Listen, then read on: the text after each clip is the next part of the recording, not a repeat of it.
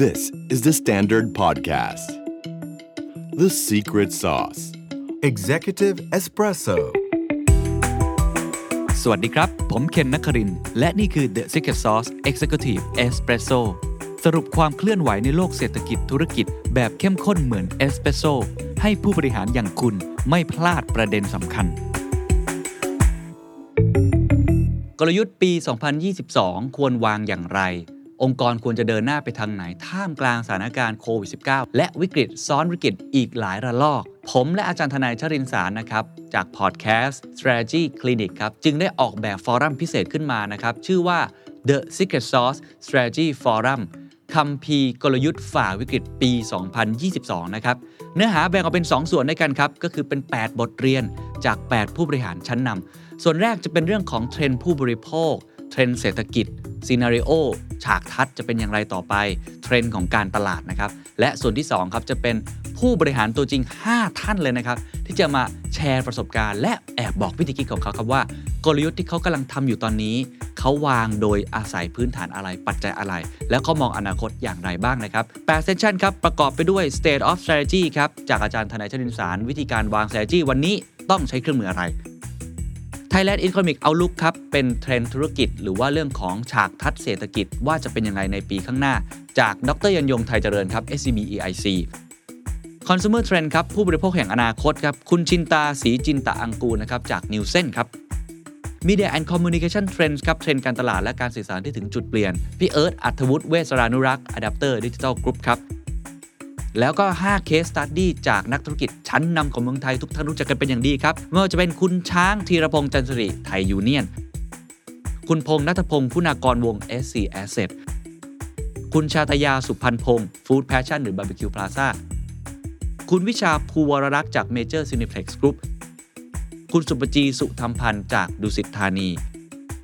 แล้วก็เซสชั่นสุดท้ายครับ The Road Ahead บทสรุปและก้าวต่อไประหว่างผมกับอาจารย์ทนายจะสรุปมาให้ทุกท่านได้เฟรมเวิร์คและประสบการณ์จริงไปใช้สดๆนะครับฟอรัมนี้เหมาะกับคนวางกลยุทธ์ผู้นำองค์กรผู้บริหารหรือผู้ที่สนใจนะครับงานจัดวันที่เสาร์สิบเอ็ดกันยายนครับเวลา เก้านาฬิกา ถึง สิบเจ็ดนาฬิกา นรับชมผ่านทางเว็บไซต์ เอส ไอ พี Event ชมย้อนหลังได้ถึงหนึ่งเดือนเต็มบัตรราคา หนึ่งพันห้าร้อย บาทThe Standard Member ใส่โค้ดรับส่วนลดเพิ่มอีก สิบเปอร์เซ็นต์ ทันทีศึกษารายละเอียดเพิ่มเติมได้ที่ Facebook The Secret Sauce หรือรายการ The Secret Sauce แล้วพบกันนะครับ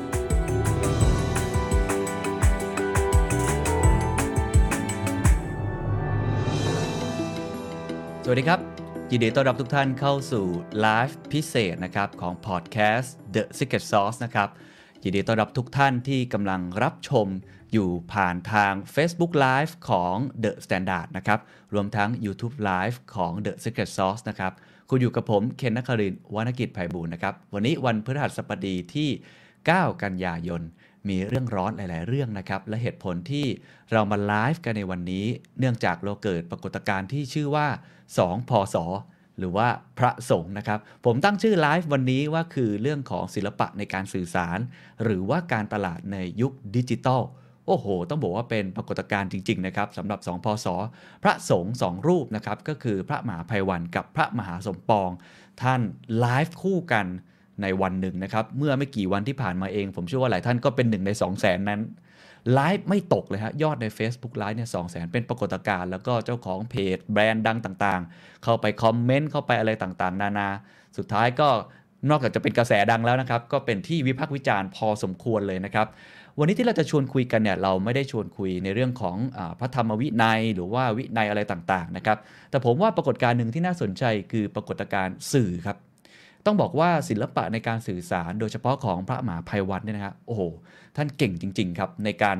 uh, pay attention คนในการดึง attention คนในการจูงใจคนให้อยู่กับคอนเทนต์ไลฟ์เฉยๆเนี่ยแล้วก็พูดไปเรื่อยๆเนี่ยให้คนติดตามแล้วก็มีอารมณ์ขันด้วยนะฮะแล้วก็ได้สาระกลับไปด้วยเนี่ยหลัก สองแสน นี่มันไม่ธรรมดาจริงๆรวมทั้งถ้าใคร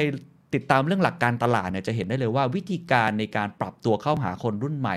สื่อต่างๆเนี่ยเป็นวิธีการที่น่าสนใจอันนี้แหละครับที่เราจะมาถอดรหัสกันนะครับสวัสดีทุกท่านนะครับสวัสดีคุณ King of Care นะครับนี่เขียนคำว่าสภาพแล้วนะครับสวัสดีคุณชวิสาคุณเฟิร์นคุณวสันต์นะครับ สวัสดีทุกท่านจริงๆนะครับที่รับชมอยู่ไม่ว่าจะเป็นใน YouTube หรือ Facebook หรือว่าใครที่เดี๋ยวคงได้มาชมย้อนหลังหรือว่าฟังในพอดแคสต์ในทุกแอปพลิเคชันเลยนะครับก่อนอื่นก่อนที่ผมจะไปชวนพี่เอิร์ธนะครับอัธวุฒิเวสรานุรักษ์ซึ่งท่านเนี่ยเป็นผู้ก่อตั้ง Adapter Digital Group นะครับเป็น Digital Agency ที่ผมว่าน่าจับตามากแล้วก็วิเคราะห์ปรากฏการณ์นี้กันเนี่ยผมอยากจะเล่าข่าวนิดนึงนะครับว่าวันนี้มันเกิดอะไรขึ้นเพราะว่าวันนี้เนี่ยหลายท่านก็คงจะได้ตามข่าวอยู่แล้วนะครับว่าทั้งพระมหาไพวันนะครับแล้วก็พระมหาสมปองเนี่ยไปที่รัฐสภานะครับไปใช้คำเขาไม่ได้ใช้คำว่ารายงานตัวนะใช้คำว่าไปขอความร่วมมือจากการขอความร่วมมือจากกรรมาธิการที่เกี่ยวข้องเกี่ยวกับศาสนาเข้าไปคุยระยะเวลาสั้นๆนะครับสำนักข่าวเดอะสแตนดาร์ดก็ไลฟ์อยู่ตลอดเลยผมสรุปให้ทุกท่านฟังเก้าข้อดีไหมครับจะได้ทราบว่าสรุปแล้วเขามีข้อสรุปกันยังไงที่ไปพูดคุยกันกรรมาธิการศาสนาเนี่ยชี้แจงย้ำอีกครั้งหนึ่งว่าเขาไม่ได้มีมติเชิญนะครับคือเขาไม่ได้บอกว่าเขาเชิญแต่เป็นการขอความร่วมมือให้สองพส.เนี่ยมาแลกเปลี่ยนทำความเข้าใจเพราะว่ามีความคิดเห็นที่แตกต่างกันค่อนข้างมากนะครับกรรมาธิการศาสนาเนี่ยยืนยันนะครับว่าไลฟ์เนี่ยสามารถที่จะทำได้เป็นเรื่องที่ดีนะครับแล้วก็ยังบอกได้ครับว่าไม่ได้มีหน้าที่ชี้ว่าถูกหรือผิดคือทางกรรมาธิการบอกว่าเขาไม่ได้มีหน้าที่นั้นแต่เป็นหน้าที่ของคณะผู้ปกครองสงฆ์และเจ้าอาวาสนอกจากนี้ก็ยังพูดด้วยนะครับซึ่งสำหรับผมนี่คือคีย์เวิร์ดสำคัญที่ทำให้ผมสนใจมากกรรมาธิการศาสนาบอกว่าชี้เลยครับว่าเป็นปรากฏการณ์ใหม่พูดคุยเพื่อหารือร่วมกันไม่มีเกณฑ์ตายตัวปรับปรุงให้เหมาะสมตามสภาพคีย์เวิร์ดอยู่ตรงนี้ครับทุกท่านปรากฏการณ์ใหม่ครับนี่ก็คือปรากฏการณ์ใหม่จริงๆนะครับผมจำได้เนี่ยตั้งแต่ผมเด็กๆเนี่ยตอนที่สื่อวิทยุมีชื่อเสียงมากๆตอนนั้นคนยังฟังวิทยุกันเยอะตอนนั้นเนี่ยพระที่ต้องบอกว่ามีชื่อเสียงเป็นที่นิยมมากก็คือพระพยอมกัลยาโนนะฮะซึ่งท่านก็ออกมาให้คอมเมนต์ในเรื่องนี้ด้วยนะครับตอนนั้นผมรู้สึกว่าถ้าใครยังทำจะทันเรื่องเอ่อซาวด์บาวนะโซนี่อ่ะคือบางคนเนี่ยเอาเทปของท่านเนี่ยใส่แล้วก็ฟังวัยรุ่นนะเดินฟังแทนที่จะฟังเพลงเลยตอนนั้นมันเป็นยุคสมัยนั้นคือผมพยายามจะเล่าเห็นว่าปรากฏการณ์แบบนี้ไม่ใช่เรื่องไม่ใช่เรื่องที่ไม่เคยเกิดขึ้นแต่มันจะเกิดใหม่ๆในทุกยุคทุกสมัยตามการสื่อสารนะฮะพอผ่านยุคนั้นมาครับหลายท่านคงจำได้ตอนที่ทีวีกำลังบูมบูมดังสุดๆนะครับก็มีพระรูปหนึ่งเหมือนกันก็เป็นที่นิยมมากเพราะท่านเทศหรือว่ามีหลักคิดที่น่าสนใจก็คือท่านว.วชิระเมธีท่านนี้เป็นคนที่ขึ้นปกนิตยสารมากมายนะครับแล้วก็เป็นที่นิยมมากๆก็เป็นปรากฏการณ์ของทีวีหรือนิตยสารที่กำลังใช้คำว่ามีอิทธิพลต่อคนอย่างยิ่งผ่านมาประมาณสิบกว่าปีครับพระมหาสมปองก็ได้รับความนิยมมากขึ้นเมื่อท่านเนี่ยสามารถที่จะผ่านช่องทางออนไลน์อะไรต่างๆได้นะครับแต่ตอนนั้นอาจจะไม่ถึงขั้นไลฟ์แต่ว่าท่านก็สื่อสารได้เข้าถึงคนรุ่นใหม่พอสมควรมาถึงยุคนี้แหละครับสองพันยี่สิบเอ็ดก็คือยุคที่ผมจะใช้คำว่า fragmented media คือสื่อมันแตกเป็นเศษเสี้ยวนะครับโซเชียลมีเดียมี Facebook มี Instagram มี Twitter มี TikTok มีหลายๆสื่อมากมายแล้วคนก็เป็นไม่มีคำว่า prime time และเป็น my time เวลาของฉันแต่เพียงผู้เดียวฉันอยากจะดูตอนไหนก็ได้ก็เลยทำให้กระแสของพระมหาไพวันตอนนี้ขึ้นมาเพราะว่าท่านสามารถที่จะเข้าถึงคนรุ่นใหม่มีวิธีการที่น่าสนใจนะครับกรรมาธิการศาสนายังบอกได้ครับว่าเสนอให้การไลฟ์นี้มีเนื้อหาร้อยละเจ็ดสิบความหาร้อยละสามสิบไม่รู้จะแบ่งยังไงนะผมว่านี่เป็นข้อตกลงที่เออแปลกดีเหมือนกันนะฮะมันแบ่งกันแบบนี้แต่ทางพส.ครับก็ต่อรองขอเป็นห้าสิบ ห้าสิบเดี๋ยวเราจะลองดูว่าไลฟ์ในวันนี้จะเป็นยังไงนะที่คุยกับพี่เอิร์ธเนี่ยนะฮะพส.จะดูเนื้อหาให้เหมาะสมและการไลฟ์มีลักษณะเรียลไทม์ก็จะระมัดระวังแล้วก็บอกว่าจะไม่กล่าวถึงโฆษณาแต่การอุปถัมภ์นั้นทำได้จะดูแลให้เหมาะสมจะทำตามที่คุณไพบูลย์นิติตะวันแนะนำนะครับเรื่องสำรวมระบุรักกันอย่าไปว่าท่านก็คือบอกว่าทั้งสองท่านนี้ไม่ได้มีอะไรซึ่งกันและกันนะครับบรรยากาศเป็นไปด้วยดีแล้วก็ทั้งสองพส.ครับท่านก็น้อมรับทุกข้อห่วงใยจากทุกฝ่ายและจะทำหน้าที่เผยแพร่พระพุทธศาสนาให้เหมาะสมต่อไปนะครับนี่คือสิ่งที่เกิดขึ้นในวันนี้นะครับเก้ากันยายนตอนนี้พี่เอิร์ธอยู่กับเราแล้วนะครับในไลฟ์วันนี้เราไปวิเคราะห์กันดีกว่าไหมครับว่าในมุมของนักการตลาดของคนที่สื่อสารเนี่ยเขามองปรากฏการณ์นี้ยังไงสวัสดีพี่เอิร์ธครับสวัสดีครับพี่เอิร์ธครับในฐานะนักการตลาดผมเชื่อว่าต้องติดตามกระแสนี้อย่างใกล้ชิดแน่ๆแล้วก็แบรนด์เนี่ยเข้าไปเกี่ยวข้องไป engage ค่อนข้างเยอะเลยพี่เอิร์ธมองปรากฏการณ์นี้ยังไงบ้างครับจริงๆเรียกเรียกได้ว่าเป็นการเขาเรียกพลิกวงการละกันแล้วก็มันมีความน่าสนใจคือว่า เฮ้ยพอมันเอามาเปรียบเทียบในเชิงของการทำเขาเรียก transformation น่ะมันมีวิธีคิดที่น่าสนใจซึ่งเดี๋ยวลองถอดรหัสแล้วก็เรียบเรียงคุยกันนะครับก็จริงๆอย่างอย่างที่เรารู้กันแหละว่าตอนนี้ยุค transformation น่ะพอหลายแบรนด์ต้องเริ่มปรับตัวเนาะต้องเริ่มพยายามเข้าถึง consumer from home ตอนนี้เรามีปรากฏการณ์ใหม่ก็คือเป็น work from home นะฮะซึ่ง ข้อข้อที่น่าสนใจเลยก็คือว่าจริงๆตัวเนี้ยมันเป็นการเขาเรียก redefine ธรรมะอะดึงธรรมะเข้ามาสู่โลกใหม่โดยการสร้าง new value ซึ่งธรรมะต้องเริ่มวิ่งเข้าหาคนเนาะไม่งั้นศาสนาก็อาจจะอยู่แค่ในวัดอะไรอย่างเงี้ยซึ่งผมรู้สึกว่าตัวนี้เป็นตัวคีย์ที่น่าสนใจที่สุดเลยตัวหนึ่งทีนี้เราลองมาไล่ดูอีลาเลเยอร์คือว่า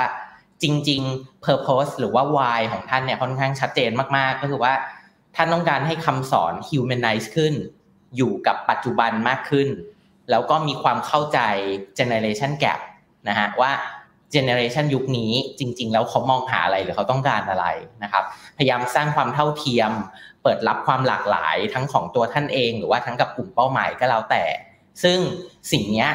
มันเกิดสิ่งที่เรียกว่าโซเชียลอิมแพคก็คือการสร้างปรากฏการณ์เชิงบวกทั้งกับตัววงการศาสนาเองและกับสังคมด้วยซึ่งอันเนี้ยผมมองว่าเป็นแก่นเลยที่ชัดเจนทีนี้ถอดรหัสมาอีกเลเยอร์นึงที่น่าสนใจมากๆก็คือว่าbranding จริงๆต้องบอกว่าถ้าย้อนกลับไปดูนะครับในในสไลด์น่าจะพอมีอยู่คือว่าท่านเนี่ยสร้างแบรนด์ของตัวเองมาระยะหนึ่งนะท่านไม่ได้เพิ่งมามาสร้างแบรนด์ในยุคในในช่วงนี้แต่ว่าท่านเนี่ยมีการปรับเปลี่ยนสไตล์คอนเทนต์มาเรื่อยๆนะครับแล้วมีจุดพลิกผันซึ่งจุดพลิกผันที่เกิดขึ้นเนี่ยที่เราไปเจอเนี่ยเราเจอจากว่ามีคอนเทนต์ที่ออกจากแก๊ง แอล จี บี ที ก็คือแก๊งของคุณนาราแล้วก็คุณจือปากเนี่ยทำให้ท่านเริ่มเป็นที่พูดถึงแล้วก็ติดตามบน Twitter จนได้เดบิวต์เดบิวต์ล่าสุดก็เดบิวต์อันไลฟ์อีปิกไลฟ์ของเราเนี่ยที่เราเห็นกันนะครับซึ่งอันเนี้ยถอดรหัสแบรนดิ้งที่น่าสนใจคือว่าท่านไม่ได้เพิ่งเพิ่งสร้างแบรนด์ท่านพยายามสร้างพยายามอะแดปทีฟพยายามเปลี่ยนแปลงมาตลอดเวลาแต่แค่มีจุดผันต้องบอกแบบนี้นะฮะทีนี้พอมาพูดเรื่องคอมมูนิเคชันผมว่ามันมีความน่าสนใจซึ่งแยกเป็นสองเรื่องก็คือหนึ่งเรื่องของคอนเทนต์หรือว่าเนื้อหานะครับก็คือสิ่งนี้เรียกว่า distinctive มากๆก็คือค่อนข้างแปลกใหม่เพราะว่าเราไม่เคยเห็นเขาเรียกวิธีการสอนธรรมะในในสไตล์แบบนี้ละกันในเรื่องของคอนเทนต์เนาะเนื้อหาที่พูดค่อนข้างกันเองเข้าใจง่ายแล้วก็ตั้งคำถามทั้งกับเรื่องการเมืองแล้วก็ศาสนาเข้าถึงคนรุ่นใหม่ได้ทีนี้จริงๆแล้วสตอรี่เทลตรงเนี้ยนอกนอกจากอย่างที่เมื่อกี้เราบอกว่าค่อนข้างฮิวแมนไนซ์ขึ้นน่ะมันมีความอินวอลฟ์กับปัจจุบันแล้วก็เรเลแวนต์กับคนรุ่นใหม่จริงๆซึ่งสิ่งที่เราเจอในข้อมูลที่เราไปไปแทร็กมาเนี่ยก็คือว่าเซนติเมนต์ที่ได้เกินแบบ เจ็ดสิบเปอร์เซ็นต์ ออกมาเป็นเชิงบวกซึ่งสิ่งที่เราเจอก็คือหนึ่งพลิกวงการศาสนาออกมาพูดหรือออกความเห็นเกี่ยวกับสิ่งต่างๆหลายวงการที่คนไม่กล้าคุยเช่นเรื่องการเมืองศาสนาเพศนะครับสองก็คือว่าความสนุกที่ได้จากการฟังเทศเนี่ยไม่ใช่เรื่องน่าเบื่อหรือว่าง่วงนอนอีกต่อไปแล้วก็สุดท้ายก็คือว่าคอนเทนต์เนี่ยทันสมัยแล้วก็โดนใจเด็กยุคใหม่อันนี้คือเซนติเมนต์ที่เราได้ซึ่งผมว่ามุมนี้เป็นมุมที่น่าสนใจมากๆทีนี้อีกเรื่องหนึ่งของคอมมูนิเคชันนอกจากเรื่องของคอนเทนต์ที่ค่อนข้างเขาเรียกว่าครีเอทีฟมากๆของท่านเนี่ยท่านโมนิไทซ์แพลตฟอร์มได้เก่งมากๆ เหมือนการตลาดนึงเลยต้องออกแบบนี้เลยคือว่าจริงๆวิธีการที่ใช้เนี่ยใช้ทั้ง Facebook YouTube แล้วก็ Twitter นะแต่ตอนที่ท่านไลฟ์เนี่ยท่านมี คิว อาร์ Pay ขึ้นตลอดเวลาคือจ่ายกันเทศในไลฟ์ได้เลยนะฮะซึ่งเนี่ยเรียกว่าแปลกใหม่นะแล้วก็มีการเขาเรียกพยายามสร้างเฟรมเวิร์กของของแคมเปญด้วยมีทีเซอร์ก่อนไลฟ์มีแอมพลิฟายเลี้ยงโมเมนตัมมีการอินเทอร์แอคกับออเดียนซ์ตลอดเวลามี always on content ด้วยมี activity แจกของด้วยแล้วที่ผมไปสืบทราบมาคือว่าเด็กวัดเนี่ยเป็นแอดมินแล้วแอดมินซึ่งเป็นโรใหม่ก็คือว่าเฮ้ยเด็กวัดกลายเป็นแอดมินนะฮะซึ่งผมว่ามุมเนี้ยน่าสนใจซึ่งจริงๆแล้วจากสตั๊ดดี้อ่ะครับ Gen Z อ่ะชอบดูออนไลน์วิดีโอแล้วก็พวกสตรีมมิ่งวิดีโออ่ะสูงกว่าเจเนอเรชั่นอื่นๆอยู่แล้วล่ะแต่ว่าที่สำคัญเนี่ยประเภท entertainment วิดีโอเนี่ย Gen Z ดูเยอะที่สุดฉะนั้นเลยไม่แปลกใจว่าทำไมสไตล์เนี้ยถึงโดนใจหรือว่าเข้าถึงกลุ่มเด็ก Gen Z ได้ดีนะครับทีนี้อย่างที่เมื่อกี้เราบอกเลยก็คือว่าท่านเนี่ยเป็นทั้งมาร์เก็ตเตอร์ที่เรียกว่าเป็นนักการตลาดแล้วกันที่แบบเออน่าสนใจมากๆนะครับที่สำคัญคือท่านเป็นตัวแทนคอนเทนต์ครีเอเตอร์สายพระ เค โอ แอล ที่อ่านพูดแบบนี้เลยซึ่งถ้าเราดูจริงๆคือท่านทำวีล็อกมาตั้งตั้งตั้งนานแล้วนะเหมือนเหมือนท่านเป็นมิ้นไอโลโลเลยประมาณนั้นเลยถ้าลองไปไล่ดูพาเที่ยวพาทัวร์ท่านเป็นพิมพ์รีพายด้วยมีไลฟ์แจกของนะฮะทำกิจกรรมถ้าลองไปไล่ดูจะเห็นได้ว่าจริงๆท่านเป็นคอนเทนต์ครีเอเตอร์คนหนึ่งที่ที่เก่งมากนะครับแนวคิดค่อนข้างทันสมัยแล้วก็รู้จักใช้เครื่องมืออย่างที่เมื่อกี้บอกเลยทำให้ entertainment value สูงจากการ adaptive มาเรื่อยๆแล้วก็ผมว่ามุมหนึ่งที่ทำให้ท่านครองใจเด็กอ่ะคือภาษา Gen Z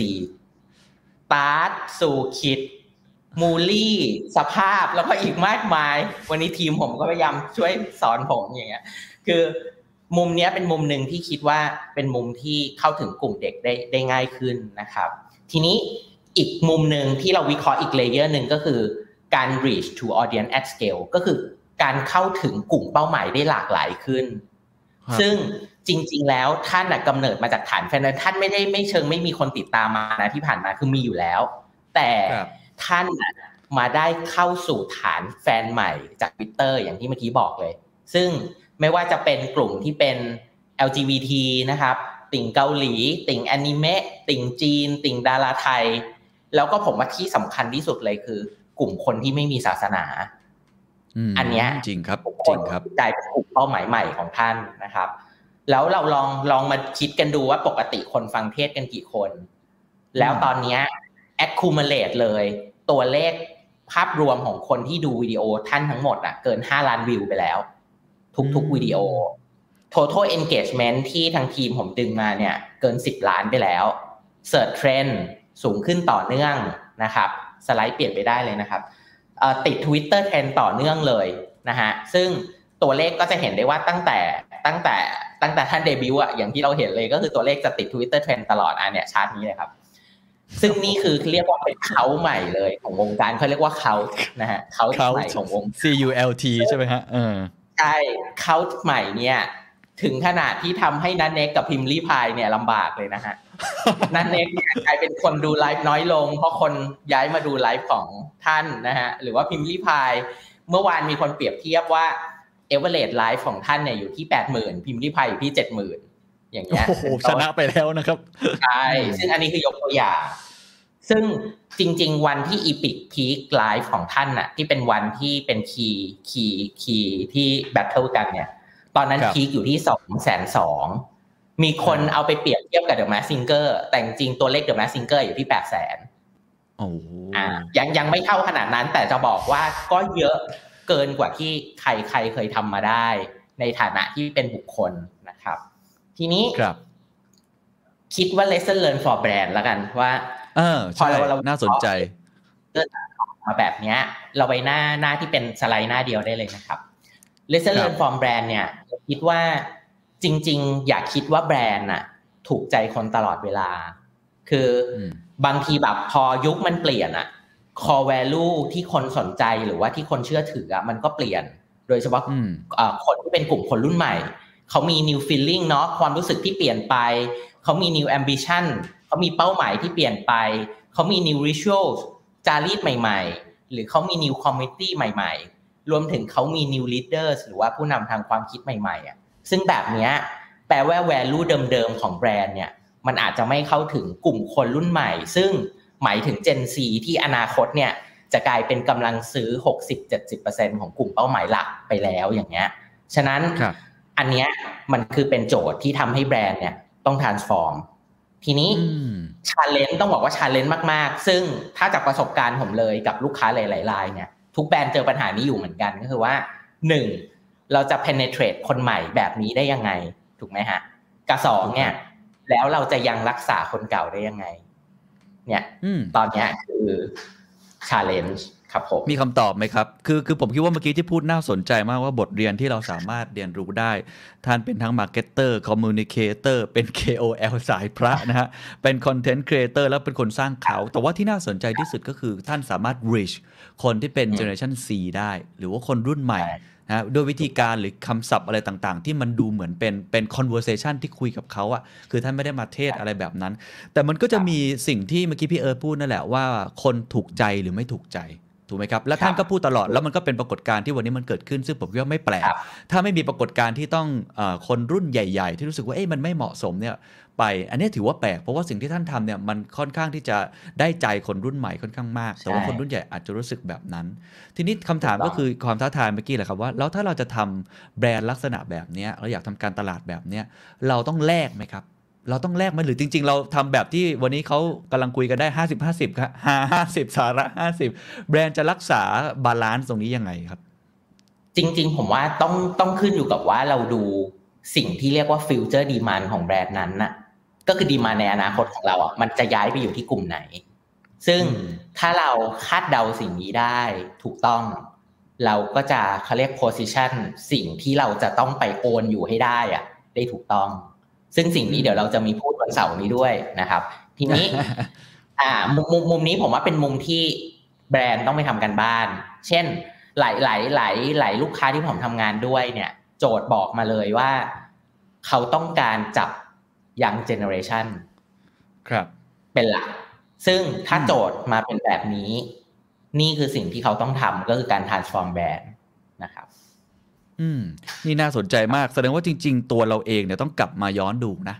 ใครที่กำลังดูอยู่แล้วเป็นมาร์เก็ตเตอร์เนี่ยว่าฟิวเจอร์ดีมานด์ของเราคือใครเพราะมันไม่มีถูกไม่มีผิดถูกไหมฮะถ้าคุณคิดว่ากลุ่มของคุณยังเป็นกลุ่มคนที่เป็นกลุ่มเป็นผู้ใหญ่อ่ะผมใช้คำนี้แล้วกันหรือกลุ่มคนที่ชอบในลักษณะที่อะไรที่สำรวมสำรวมอะไรที่นิ่งๆวิธีการทำแบบนี้ก็อาจจะไม่ถูกต้องใช่ไหมฮะแต่ถ้าเกิดว่าเรามองว่ากลุ่มที่เราจะสื่อสารเนี่ยเป็นคนรุ่นใหม่จะกำลังเติบโตขึ้นมาในอนาคตเป็น Gen Z เราก็ไม่ต้องไปฟังเสียงที่วิพากษ์วิจารณ์เรามากนักเราแค่ทำให้อยู่ในกฎหลักเกณฑ์ของเราให้ได้เท่านั้นเองทีนี้ผมถามต่อครับว่าเท่าที่พี่เอิร์ธดูเนี่ยคือพระมหาไพวันเนี่ยที่เขาทำมานานแล้วเนี่ยหลังจากนี้พอเขาจุดพลุได้แล้วเนี่ยจะรักษาไอ้ความสม่ำเสมอตรงนี้ยังไงจะทำให้คนเข้ามาดูยอดแบบนี้แบบพิมพ์ริพายที่เขาทำได้ตลอดยังไงครับเพราะว่าส่วนใหญ่โซเชียลมันก็เป็นเหมือนวันฮิตวันเดอร์ใช่ไหมครับมันเหมือนดังขึ้นมาจุดพลุแล้วก็ดับไปจะจะเลี้ยงกระแสตรงนี้ยังไงได้บ้างครับจริงๆผมว่ามีสองมุมที่ตอนนี้ท่านทำอยู่แล้วแหละแล้วผมว่าถ้าทำต่อก็จะก็จะยิ่งผมว่าก็จะเมนเทนสิ่งนี้ได้คือว่าท่านค่อนข้างเป็นเขาเรียก active listening พอสมควรท่านเข้าไปสแกนดูว่ามีคนพูดถึงท่านยังไงบ้างตาม channel ต่างๆบน Twitter Facebook comment หรือข่าวต่างๆก็แล้วแต่แล้วท่านหยิบมา response ตลอดเวลาฉะนั้นมันเหมือนเป็นการรักษาฐานแล้วก็สร้าง voice ที่เมื่อกี้บอกเลยครับ always on content เนี่ยตัวอย่างเลยชัดเจนมากๆแต่ว่าความความต้องบอกว่าความฉลาดเลยก็คือการเป็น active listener เนี่ยผมว่าอันเนี้ยเป็นคีย์หนึ่งที่จะหล่อเลี้ยงนะฮะให้ให้ให้ไปต่อได้ยาวๆกับสองเนี่ยผมว่าท่านมีค่อนข้างมีความเข้าใจกลุ่มคนฟังชัดเจนฉะนั้นจะลองสังเกตว่าทำไมท่านถึงยังยืนหยัดว่าท่านยังอยากนำเสนอในแนวทางนี้ไม่ว่าจะมีอะไรพยายามมา control ก็แล้วแต่เนี่ยเพราะว่าท่านเข้าใจว่าจริงๆแล้วอ่ะนี่คือสิ่งที่กลุ่มกลุ่มเป้าหมายของท่านชอบฉะนั้นถ้าท่านยังยึดถือสิ่งที่คิดว่าลูกค้าเราชอบอ่ะคือมองลูกค้าเป็นหลักไม่ใช่มองมุมอย่างอื่นเป็นหลักอ่ะผมว่าอันเนี้ยเมนเทนต่อได้ระยะยาวจริงๆครับครับแสดงว่าหลังจากนี้คนที่เป็นนักการตลาดเป็นคนที่คอยสื่อสารเนี่ยหรือผมเองผมก็เป็นคอนเทนต์ครีเอเตอร์เนี่ยเราจำเป็นที่จะต้องเป็น active listener คือเราต้องรับฟังเวลาเราโยนคอนเทนต์อะไรลงไปหรือใครสื่อสารอะไรออกไปเนี่ยจะต้องไปติดตามหรืออย่างน้อยสิ่งที่เราไม่ต้องเป็นคนพูดก็ได้สิ่งที่คนอื่นกำลังพูดหรือว่าเป็นปรากฏการณ์อะไรที่เกิดขึ้นเราต้องติดตามอย่างต่อเนื่องแล้วเมื่อกี้ที่พี่เอิร์ธพูดคำนึงคือต้องเข้าอกเข้าใจคือผมว่าคำที่คำว่า empathy อ่ะคือแสดงว่าเราต้องติดตามสิ่งนี้ตลอดต่อเนื่องเหมือนเป็นอีกอีกอีกtask force นึงเลยใช่ไหมฮะที่เราต้องฟังคนที่เป็นกลุ่มผู้บริโภคของเราครับถูกต้องคือต้องบอกว่าพอมันเป็น new economy อ่ะนี่คือ new responsibility ของเรา อืมอืมน่าสนใจมากครับแสดงว่าหลังจากนี้จะต้องเปลี่ยนแปลงอะไรอีกหลายอย่างอันนี้ผมถามในฐานะพี่เอิร์ธเนี่ยมีแบรนด์มีแบรนด์มามีแบรนด์มาติดต่อไหมครับบอกว่าเนี่ยอยากจะซื้อจังเลยอยากจะเข้าใช้เขาอุปถัมภ์อุปถัมภ์อยากจะอุปถัมภ์จังเลยเพราะผมเห็นเริ่มมีหลายๆแบรนด์เนี่ยเริ่มไปอุปถัมภ์ท่านแล้วเนี่ยอันนี้อันนี้มีลูกค้ามาติดต่ออย่างนี้ไหมแล้วแล้วแนะนำยังไงวิธีการเข้ามีลูกค้าปัจจุบันแล้วกันที่ที่ทำอยู่แล้วแต่ว่าก็มีการเขาเรียกทำบุญถวายการเทศไปเรียบร้อยแล้วนะครับตามตามที่ตามตามตามที่เราเห็นนะแต่ว่าผมว่าผมว่าถ้าเอาจริงๆถ้าแบรนด์จะจัมป์อินต้องต้องแคร์ฟูลนิดนึงคือผมว่าการเข้าไป collaboration กับกระแสไม่ผิดแต่แค่ว่าไปแบบไหนที่จะได้ประโยชน์กับแบรนด์อ่าอันเนี้ยผมว่านี่คือสิ่งที่อาจจะต้องระวังนิดนึงแค่นั้นเองนะครับแต่ซึ่งในระยะยาวผมว่าจริงๆแล้วอาจจะมีการทำ collaboration ในมุมอื่นที่ไม่ใช่แค่ไปคอมเมนต์ยกตัวอย่างอย่างเงี้ยซึ่งผมว่าอาจจะเป็นมุมที่น่าสนใจก็ได้ว่าสมมุติอาจจะไปทำอะไรร่วมกับแบรนด์ที่เรียกว่าเป็นการดูกู๊ดหรือว่าเทิร์นเทิร์นอะไรที่มันเปลี่ยนไปอย่างเงี้ยยกตัวอย่างอย่างเงี้ยผมว่าอันนี้ก็อาจจะเป็นอีกมุมนึงที่น่าสนใจนะครับครับแต่ซึ่งซึ่งปรากฏการณ์นี้ผมผมไม่ค่อยเห็นนะนะครับเออผมผมไม่ค่อยเห็นนะคือคือหมายความว่าการที่พระสงฆ์เนี่ยจะไป X กับแบรนด์ต่างๆแน่นอนเราทำเพื่อเพื่อเพื่อดูกู๊ดอย่างที่พี่เอิร์ธบอกหรือว่าทำอะไรเพื่อเพื่ออะไรที่ให้ดีใช่ไหมครับมันมันจะเป็นยังไงเหรอรูปแบบผมไม่ค่อยเห็นเลยรูปแบบวิธีหรือมันมีอยู่แล้วบ้างครับเออผมผมว่ายังไม่เคยเห็นมากกว่าแต่ว่าอันนี้คือมองอนาคตว่าเป็นแบบไหนได้บ้าง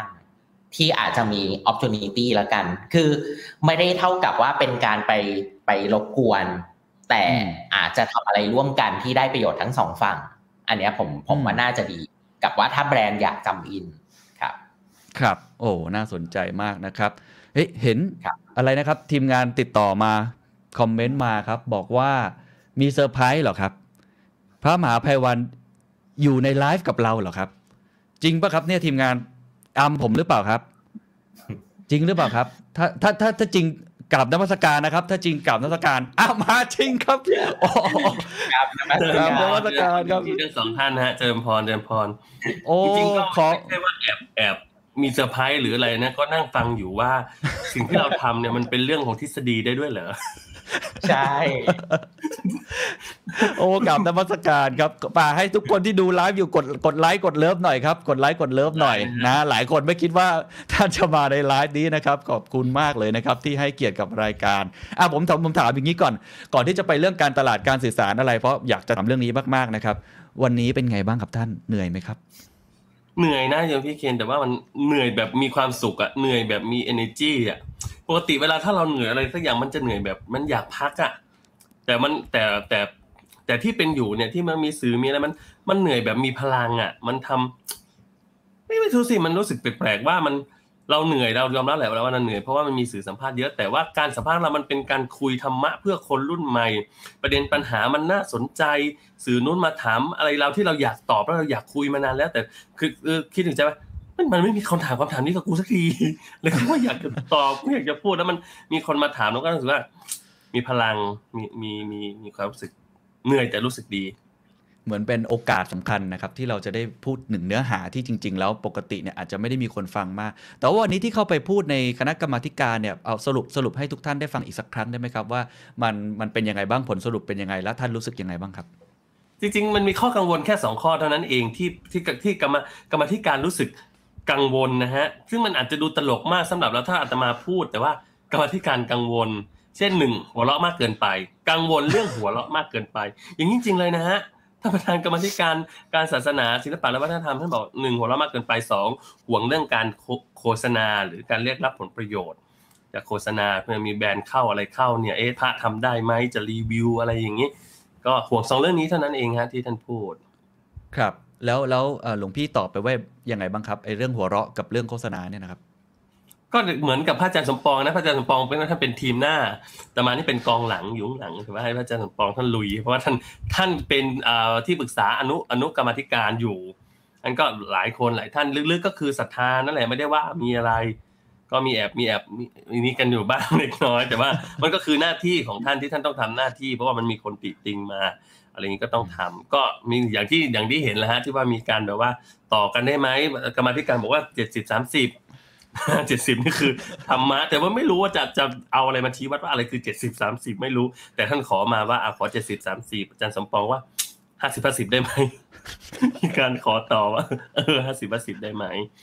แล้วทำได้จริงไหมครับหลวงพี่ห้าสิบห้าสิบนี่ทำได้จริงไหมคิดว่าจะพยายามจะพยายามมากเลยอันนี้ก็เนี่ยวันนี้คุณสาวพยายามไม่ไม่เอิกอักไม่อะไรนะฮะอยากจะคืนคืนคืนเสียงหัวเราะลงไปในท้องถ้ามันจะเผลอก็จะคืนต่อไปจะคืนนะฮะจะก้ำคืนฝืนทนพยายามเม้มปากให้มากที่สุดนี่มีมีคุณผู้ชมคุณบาสเกตบอลบอกว่ากังวลหัวเราะมากเกินไปสภาพนะฮะโอ้คนคอมเมนต์เข้ามาเยอะมากๆนะครับไหว้สาไหว้สาทุกคนบอกโอ้เซอร์ไพรส์มากๆนะครับและอีกเรื่องนึงแหละครับเรื่องโฆษณาเมื่อกี้ผมก็คุยกับพี่เอิร์ธอยู่ว่าเออก็ก็ในเรื่องของมาร์เก็ตเตอร์เนี่ยเขาก็มองว่าเอ๊ะจะเป็นยังไงนะหลังจากนี้มันอาจจะเป็นคอมบิเนชันแบบใหม่ๆหรือเปล่าฮะที่แบบเออเรามาทำดีด้วยกันนะแล้วก็มีหลวงพี่เนี่ยเป็นคนที่มา X กันนะภาษาวัยรุ่นก็ต้อง X กันอะไรแบบนี้ฟีเจอริงกันตรงนี้หลวงพี่มองยังไงครับจริงๆท่านคณะกรรมาธิการท่านก็ฝากสำนักงานพุทธไปนะว่าให้ไปไปหาข้อสรุปให้ได้แต่ว่าโดยตัวของท่านกรรมาธิการเองอะไรเนี่ยในนั้นท่านก็บอกว่ามันพี่ไม่ผิดท่านก็มองว่ามันไม่ผิดเพียงแต่ว่าอย่าทายอินอย่ารีวิวอะไรอย่างเงี้ยเอาหยิบยาแชมพูขึ้นมาแล้วว่ายี่ห้อนี้ใช้แล้วผมดกดำสละสลวยลื่นเงางามอะไรอย่างเงี้ยอันนี้ไม่น่าเข้าอยู่แล้วครับอันนี้ไม่น่าเข้าแต่ว่าเราอาจจะวางสักหน่อยนึงแล้วก็เป็นอะไรที่มันไม่ใช่ของแบบหนึ่งไม่ผิดวินัยสองไม่ผิดกฎหมายอะไรอย่างเงี้ยอย่างพอเหมาะพอดีขนมได้ไหมยาดมแต่มาก็ทำหลายอันแบบที่ไม่ได้เรียกรับประโยชน์นะหมายถึงว่าโยมเขาส่งมาตอนช่วงโควิดอะที่เราแจกของอาจจะมีโยมส่งยาดมมาแล้วมันเป็นยาดมแบบที่เขางานฝีมือเป็นพวกทศกัณฐ์นางสีดาเนี่ยปรากฏว่าเอาปอกเอามาวางไว้เฉยๆปรากฏว่าขายดีเฉยเลยงงมากงงมากมีคนไปคอยส่องเรามีต้นถุงทองอะไรคืออะไรเอามาวางบนโต๊ะไม่ได้แล้วครับตอนนี้นะต้องเคลียร์ออกหมดก่อนนี่จะแฝงโฆษณาหนังสือข้างหลังนี่ก็ยังมีคนสาดซูมซูมอีกนะฮะใช่มีคนเอาไปลิสต์มาเป็นร้อยเลยครับคือตอนนี้อะไรที่อยู่ในหน้าจอของท่านนี่ในการไลฟ์นี่คนจะจับตาจับจ้องหมดเลยแล้วหลังจากนี้จะยังไงต่อครับหลวงพี่หลวงพี่จะจะไลฟ์ผมไม่แน่ใจปกติวางตารางอะไรแบบไหนมีสล็อตตารางแบบที่พี่เอิร์ธเล่าไหมครับมีวางแผนการตลาดแบบนั้นถ้าเป็นการแบทเทิลถ้าเป็นการแบทเทิลคู่กันเดี๋ยวหมายถึงว่าไลฟ์คู่กันกับพระอาจารย์สมปองเนี่ยเราก็อาทิตย์อาทิตย์ละครั้งหนึ่งเราใช้ชื่อว่าวันศุกร์คืนความสุขนะฮะไม่ใช่คืนความสุขให้กับประชาชนนะคืนความสุขให้กับชาวพุทธให้กับญาติโยมนะฮะทุกวันศุกร์ก็มีการคืนความสุขกันคุยธรรมะกันแต่สำหรับอาตมาเองก็อาจจะไม่แน่นอนถ้าไลฟ์คนเดียวก็คือต้องดูช่วงเวลาว่ามีเวลาว่างไหมก็ยังจะไลฟ์แต่ไม่อยากทิ้งการไลฟ์เพราะเรารู้สึกว่าเราเป็นที่รู้จักได้เพราะว่าคนอยากมาฟังไลฟ์เราทุกวันนี้ก็ยังมีคนถามนะเมื่อกี้ก็มีอินบ็อกซ์มาพอสอวันนี้ไลฟ์ไหมถ้าไม่ไลฟ์ขออนุญาตไปดูพิมพ์ริพายก่อนนะอะไรประมาณนี้เห็นไหมที่ผมบอกเลยตอนนี้กลายเป็นคู่แข่งกับพิมพ์ริพายก็เลยต้องถามตรงนี้ครับปกติผิดบาปมากรู้สึกผิดบาปมากปกติปกติหลวงพี่วางวางแผนยังไงเหรอในเรื่องของการสื่อสารเนี่ยผมไม่แน่ใจว่าแต่ละวันเนี่ยเราวางว่าต้องพูดคอนเทนต์แนวไหนคือปกติถ้าเกิดเป็นดาราเขาจะมีสล็อตใช่ไหมครับหรืออย่างผมก็จะมีสล็อตรายการออกอันนี้เราวางแผนยังไงฮะไม่มีสล็อตไม่มีสคริปต์เลยนะไม่เหมือนโยมพี่เคนไม่ต้องไม่ต้องมันเตรียมสลงสล็อตสคริปต์อะไรถึงเวลาพูดพูดเลยเราเอาหน้างานเราเราไปเราไปเตรียมทัวร์หน้างานอ่านคอมเมนต์เอาแซวคอมเมนต์ถึงนึกว่าย้ายคนถามธรรมะก็ถามอะไรเงี้ยคือสดเลยฮะด้นสดหรือแต่ว่าถ้ามันมีบางประเด็นคือมันมีเรื่องที่มันเกิดขึ้นกับเราหรือมันมีข่าวอะไรในสังคมก็จะเลือกอันนั้นเลยมาพูดเป็นประเด็นฮอตทิชชู่อะไรนี้หรือถ้ามันเกิดขึ้นกับเราเดี๋ยวนั้นเช่นเราว่าเราไปพบอาจารย์ไพบูลย์มาก็เอาเรื่องอาจารย์ไพบูลย์มาพูดเดี๋ยววันนี้ก็จะพูดเรื่องที่เราไปพบกรรมาธิการมาวันนี้ว่าท่านว่ายังไงบ้างก็หลายคนก็ยังสงสัยอยู่ยังไม่รู้ว่าเรื่องแท้แท้ที่จริงแล้วมันเป็นยังไงของการไปรัฐสภาวันนี้ครับคือคือเป็นเรื่องแบบเรียลไทม์เป็นเรื่องไลฟ์สดแล้วแต่วันแล้วแต่สถานการณ์ไม่ได้จำเป็นว่าจะต้องเตรียมเรื่องราวอะไรไว้ก่อนอะไรแบบนั้นโอ้โหแล้วแล้วแล้วหลวงพี่นี่ปกติเนี่ยเตรียมตัวนานไหมครับคือกว่าจะซ้อมไลฟ์คือบางคนเนี่ยการที่จะมาพูดหน้ากล้องเนี่ยมันก็มันก็ไม่ง่ายนะครับหลวงพี่หลวงพี่ซ้อมนานไหมหรือว่าปกติแล้วมันเป็นบอลทูบีแบบนี้วิธีการซ้อมวิธีการซ้อมที่ดีที่สุดคือไลฟ์เลยอย่าซ้อม ถ้าคือซ้อมมันจะ acting มันจะ acting มันจะไม่ธรรมชาติมันจะไม่ใช่ตัวตัวแต่คุณโยมเนี่ยมาอย่ามาลองมาหมดแล้วอย่ามาทำท่าเดินแบบนู่นนี่นั่นแล้วก็จะมาพูดจำทำอะไรคำนู่นคำนี้มันมันปลอมตัวเคยตัวมาเคยลองแล้วมันไม่ได้มันปลอมก็พูดเลยพูดแบบคือเป็นตัวเราให้ชัดที่สุด วันนี้อาตมาอาตมาได้แง่คิดอย่างหนึ่งว่าคนเราอ่ะมันต้องเป็นตัวเราให้ชัดที่สุดเอาความเป็นตัวเรา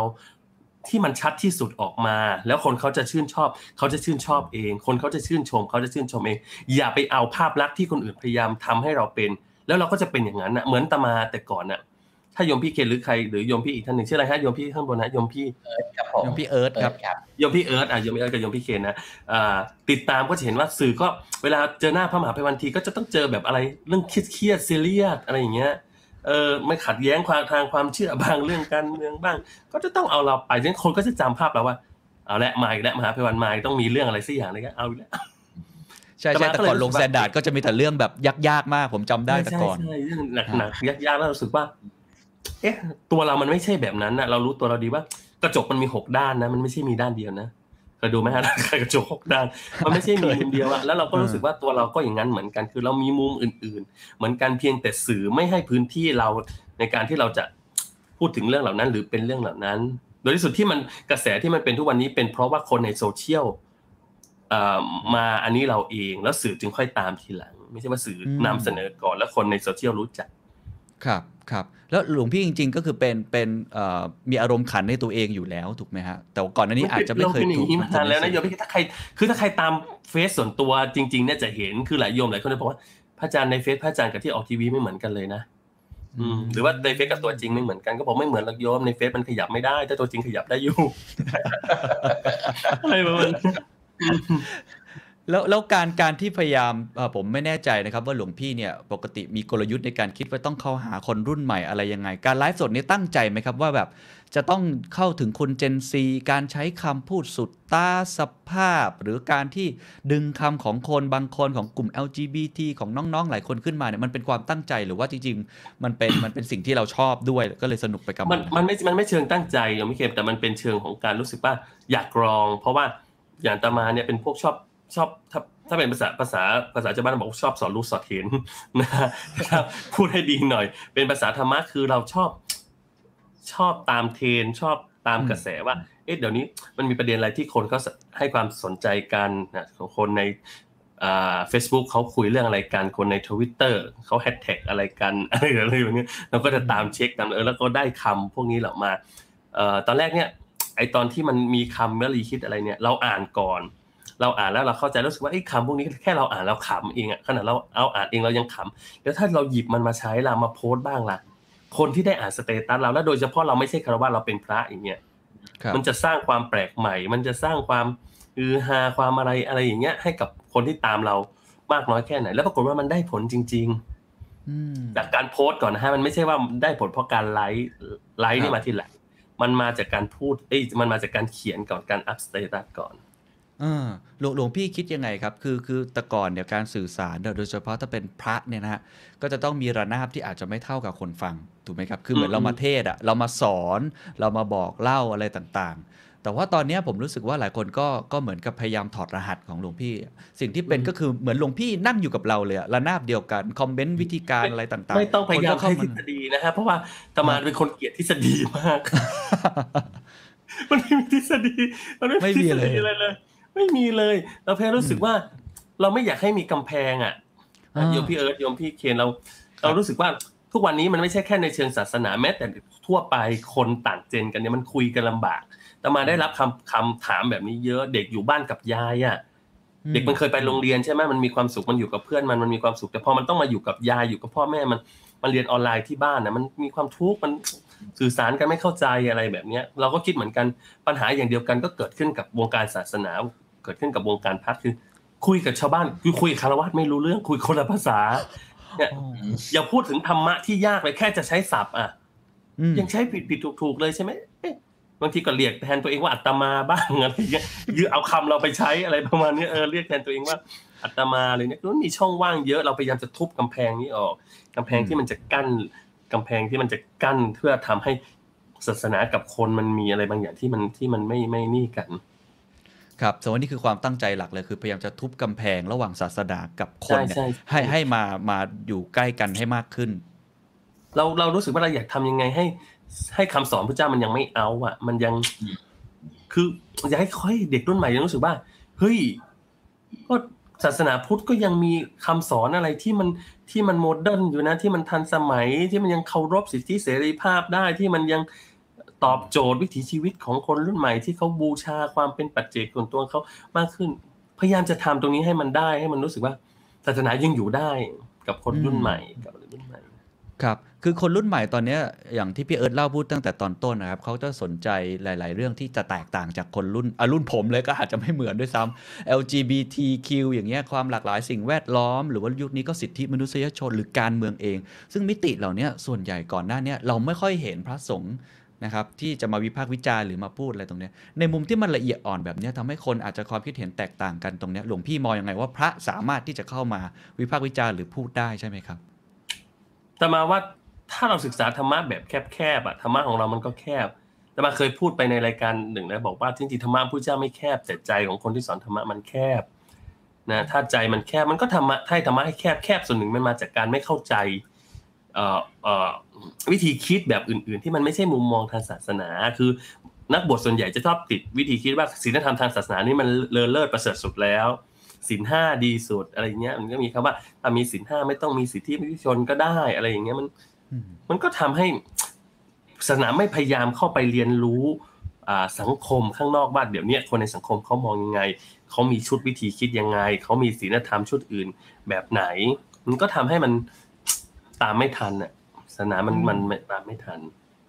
ครับหลวงพี่ยังคิดว่าศาสนายังจำเป็นอยู่ไหมกับกับคนนะทุกวันนี้ครับโดยเฉพาะกับคนรุ่นใหม่บางคนไม่จำเป็นก็ได้นะแต่มาว่าแต่ว่าแต่มาอยู่ในฐานะนักบวชใช่ไหมนักบวชเป็นคนในศาสนาก็มันก็เป็นหน้าที่ของอาตมาในฐานะของนักบวชโดยตรงว่าทำยังไงให้ศาสนามันอยู่ได้แต่คนข้างนอกเขาอาจจะบอกว่าเอ้าไม่จำเป็นแล้วเรื่องเขามีหลายคนไม่จำเป็นกับไม่เขามองว่าศาสนาไม่จำเป็นแต่ไม่ได้หมายความว่าเขาจะไม่ไม่เปิดรับหรือไม่สนใจศาสนาคนละเรื่องนะอย่างที่มาเคยพูดว่าคนไม่นับถือศาสนาไม่ได้หมายความว่าเขาไม่มีศาสนาแต่อาจจะหมายถึงว่าเขายอมรับศาสนาทุกศาสนาก็ได้โดยเขาจนเขาไม่ต้องเลือกว่าศาสนาไหนอ่ะเขาจะเอาวิธีคิดของพุทธบ้างเอ่อของคิดของอิสลามบ้างอะไรในบางเรื่องอะไรเงี้ยโดยไม่ต้องประกาศตัวว่าเป็นศาสนิกของศาสนานี้ศาสนาเดียวอืมอืมเท่าเท่าที่หลวงพี่ได้สัมผัสคนรุ่นใหม่เยอะๆหรือคนเจนซีอะไรเงี้ยครับมีมีอะไรที่หลวงพี่เป็นห่วงไหมมีอะไรที่กังวลไหมครับหรือว่าพอได้สัมผัสแล้วรู้สึกว่าเขามีอะไรที่เราอยากจะบอกกล่าวอะไรแบบนี้ไหมหรือว่าจริงๆก็เป็นตามวัยของเขาตามรุ่นของเขาเป็นคนรุ่นใหม่ใช่ไหม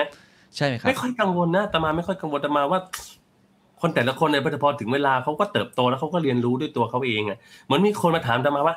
เอ้าท่านเป็นพระท่านไปยอมให้เด็กมันเรียกยังไงมันล้อเลียนท่านน่ะว่าเป็นแครอทน่ะท่านรู้สึกยังไงก็บอกไม่รู้สึกชอบดีจะเรียกแครอทเรียกแซลมอนเรียกเดสส้มถามหน่อยว่าครูอ่ะต่อให้มันเป็นครูอ่ะเจ้าระเบียบดีมากเข้มขึงไม่เคยเล่นกันนักเรียนไม่เคยโดนตั้งฉายาเหรอสภาพ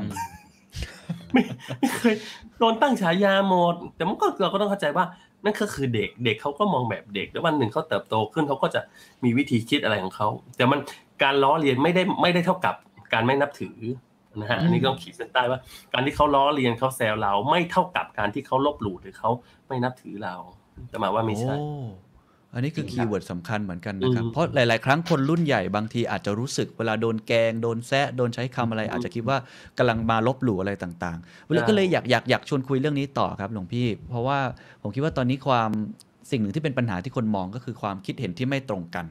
นใช่ไหมครับของคนต่างวัยต่างรุ่นอุดมการทางความคิดอะไรแบบนี้ครับซึ่งผมคิดว่าหลวงพี่ก็เป็นคนหนึ่งที่มีวิธีการสื่อสารที่ดีเข้าใจคนรุ่นใหม่ระดับหนึ่งแล้วก็รู้ว่าคนรุ่นใหญ่เนี่ยเขาคิดอะไรหลวงพี่มองปรากฏการณ์ที่มันความคิดเห็นไม่ค่อยตรงกันยังไงแล้วแบบเราเราจะทำยังไงที่ทำให้เราสามารถที่จะเข้าใจกันได้มากไหมแต่มาว่าก็มองให้มันเรื่องปกติสิทำไมถึงมองว่าการที่เห็นไม่ตรงกันไม่เหมือนกันมันเป็นเรื่องไม่ปกติล่ะหรือว่าสังคมพยายามพยายามจะจะยัดเยียดวิธีคิดอะไรบางอย่างว่าเอ้ยถ้าเห็นตรงกันถ้ามีความหลากหลายถ้าเหมือนอย่างอาตมาเนี่ยถ้าถ้าเทศขำแล้วมีคนท้วงมานั่นคือไม่ปกติแล้วจริงๆมันก็คือปกติอ่ะคืออย่าว่าแต่ว่าเราไลฟ์หลักแสนเลยนะไลฟ์หลักสิบคนมันยังเถียงกันเลยในในในคอมเมนต์อ่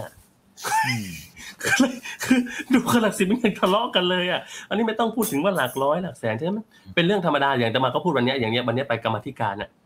ก็กรรมธิการบางคนก็ยังเห็นไม่ตรงกันเลยกรรมธิการบางคนก็บอกว่าเหมาะสมกรรมธิการบางคนก็บอกว่าผมมองไม่เหมาะสมแล้วก็คิดในใจท่านทำไมไม่คุยกันให้เรียบร้อยก่อนแล้วค่อยเชิญมาทำไมไม่คุยกันก่อนเคลียร์กันก่อนไหมกลายเป็นว่าเออวันนี้ ก็ไปฟังกรรมาธิการถกกันนะไม่ใช่ว่าไม่ใช่ว่าจะต้องไปอะไรคือไปนั่งฟังกรรมาธิการเชิญจ้าเอาเลยโอเคเหมือนไปรับฟังว่าอ่าบางพวกบางบางท่านเห็นด้วยบางท่านไม่เห็นด้วยแต่ก็รับฟังทั้งคู่นะไม่ได้หมายถึงว่าเราจะไปไปเราไม่ด้อยค่านะเราไม่ด้อยค่าเราก็ฟังทั้งหมดรับฟังทั้งหมดแต่ว่าตอนนี้อยากให้สังคมมองเป็นเรื่องปกติที่ความคิดเห็นที่แตกต่างกันอะไรแบบนี้มองมองเป็นเรื่องความสวยงามอ๋อแต่มาไม่เห็นมีปัญหาเลยคนก็ด่าแต่มาเยอะแยะไม่ใช่ว่ามีคนชอบนะยิ่งคนติดตามเยอะคนด่าก็เยอะใช่ใช่ใช่ใช่คนรักเท่าผืนหนังคนชังทั้งประเทศนะนี่ไม่ได้หมายถึงตัวเองนะอันนี้อาตมาไม่ได้หมายถึงตัวเองนะนะมันเป็นเรื่องปกติไหมมันเป็นเรื่องปกติอ่ะมีคนรักก็ต้องมีคนชังครับมีคุณผู้ชมถามมาครับหลวงพี่ว่าหนังสือข้างหลังเนี่ยเป็นเป็นหนังสือที่อ่านจบหมดแล้วใช่ไหมครับแล้วมันเป็นพ็อปมันเป็นพ็อปแต่มาเคยแต่มาเคยบอกแต่มาเคยบอกเลยว่าอย่าตัดสินคนที่ภาพนะฮะคนตั้งภาพมันเยอะพูดถึงตัวเองด้วยหนึ่งนะอ่านนะอ่านบางเล่มแต่ไม่ได้หมายถึงว่าจะต้องอ่านจบทุกเล่มมันก็ไม่ใช่แต่ว่าหนังสือเนี่ยมันไม่ได้หมายถึงว่าซื้อมาแล้วต้องอ่านให้จบหนังสือบางเล่มมันมีคุณค่าเราชื่นชอบนักเขียนเราอยากสนับสนุนสำนักพิมพ์เขาทำหนังสือดีๆออกมาหนังสือเล่มนี้วันนี้ยังไม่ได้อ่านไม่ได้หมายความว่าอีก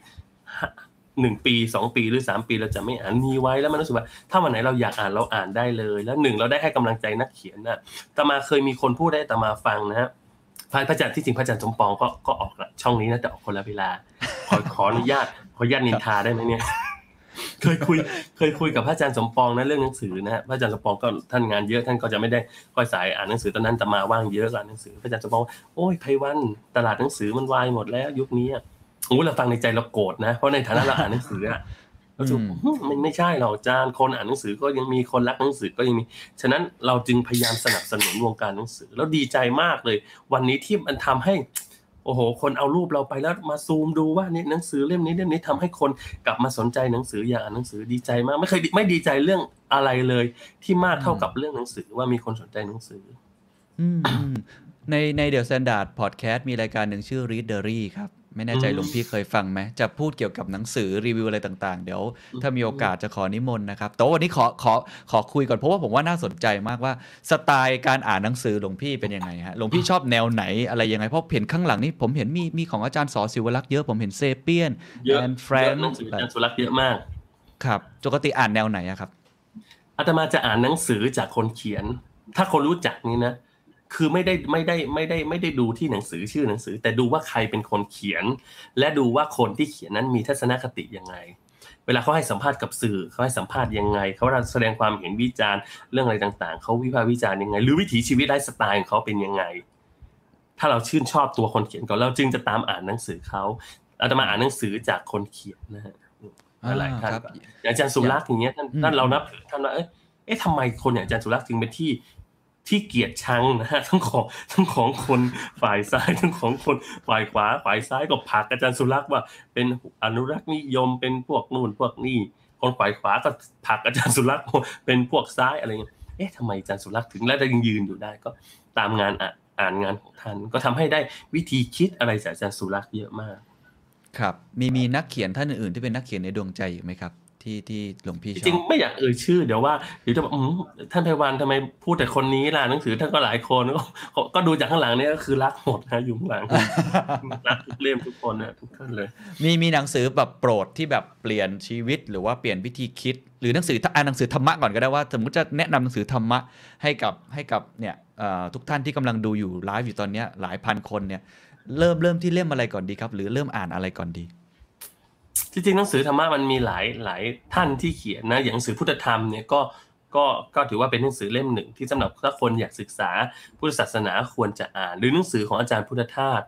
หนังสือของอาจารย์พุทธทาสก็ดีนะหรือไม่อยากอ่านธรรมะไปอ่านประวัติท่านก็ได้ที่ว่าเล่าไว้เมื่อวัยสนธยาในหนังสือเล่มนี้ก็จะบอกทำไมทำไมคนอย่างพุทธทาสจึงมีวิธีคิดแบบพุทธทาสมันต้องมีมันต้องมีบริบทมีที่มาก่อนจะอ่านหนังสือท่านอ่านที่มาของท่านก่อนว่าทำไมคนอย่างพุทธทาสจึงกลายเป็นพุทธทาสอะไรอย่างเงี้ยก็น่าสนใจครับหนังสือประเภทอื่นๆล่ะครับชอบชอบหนังสือแนวไหนถ้าจะแนะนำสักสี่ห้าเล่มไม่แน่ใจมีมีที่ชอบส่วนตัวไหมครับที่เจตมาอ่านหมดนะฮะหนังสือศาสนาสังคมปรัชญาการเมืองส่วนใหญ่จะอ่านหนังสือพวกนี้เพราะที่อ่านหนังสือพวกนี้เพราะสนใจว่าเอ๊ะ